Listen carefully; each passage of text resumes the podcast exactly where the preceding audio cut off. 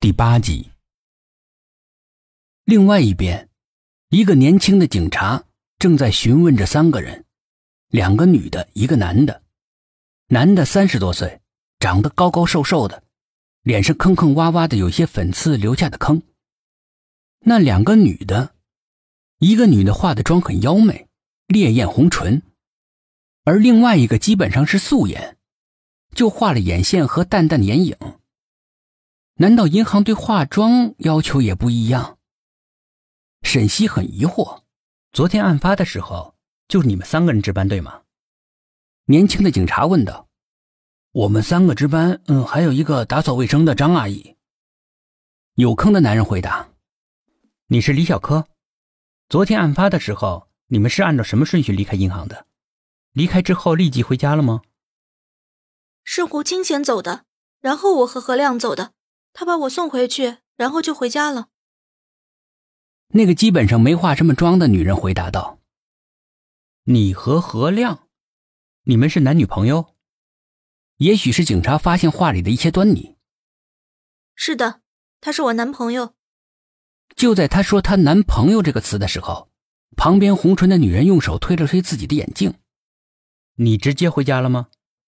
是的，何亮可以证明。那你怎么知道他直接回家了？警察反问道。这个我不知道。你是直接回家了吗？警察把问题抛向了何亮。我去酒吧喝了几杯之后就回家了。你和朋友还是一个人？有人能证明吗？呃，这个嗯没有，我我一个人去的。他说话的时候，眼神明显的向左上边翻了一下。那么，胡青女士，你是直接回家了吗？对的，我上班很累，就直接回家了，哪里也没去。这个女人的语速明显比其他两个人要快，快的似乎连考虑都不用考虑。谁能证明？没人证明吧，我一个人回的家。胡青嘴角一撇，继续扶了扶自己的眼镜。听了他们各自的口供，沈西想要问一些纸上问题的时候。被警察给制止住了，他只好努力的记着他们的回答，好回去交差。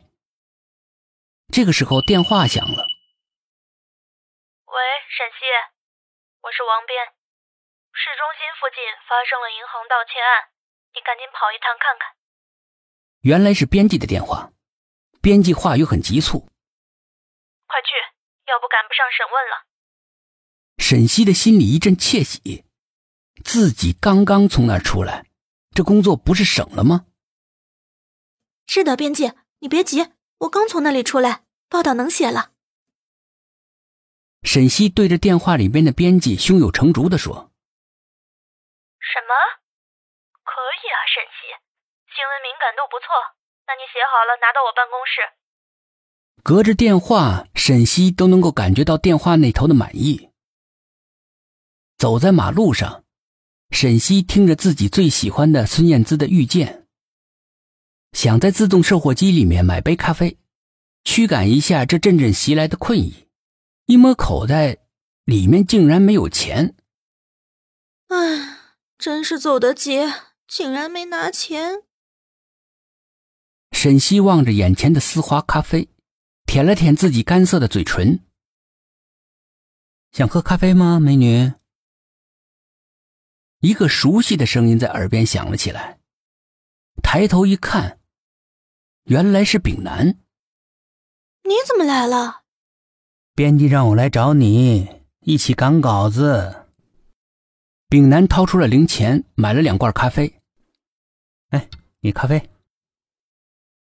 他把一杯咖啡递给了沈西。对了，丙南，上回你是怎么出来的？沈西突然想起来大厦里面的事情。哦，那次啊，之后来了警察，编辑也来了。哎，不是你的朋友打电话报的警吗？我朋友？沈西瞪大了眼睛，大叫道：“你朋友用你的电话打的呀？真的感谢他，哎，要不然我都不知道你关在哪儿。丙南喝了一口咖啡，感受着这咖啡进入嘴里面的苦涩。沈西回过神来，原来是 K，这个浑身散发着神秘味道的男人。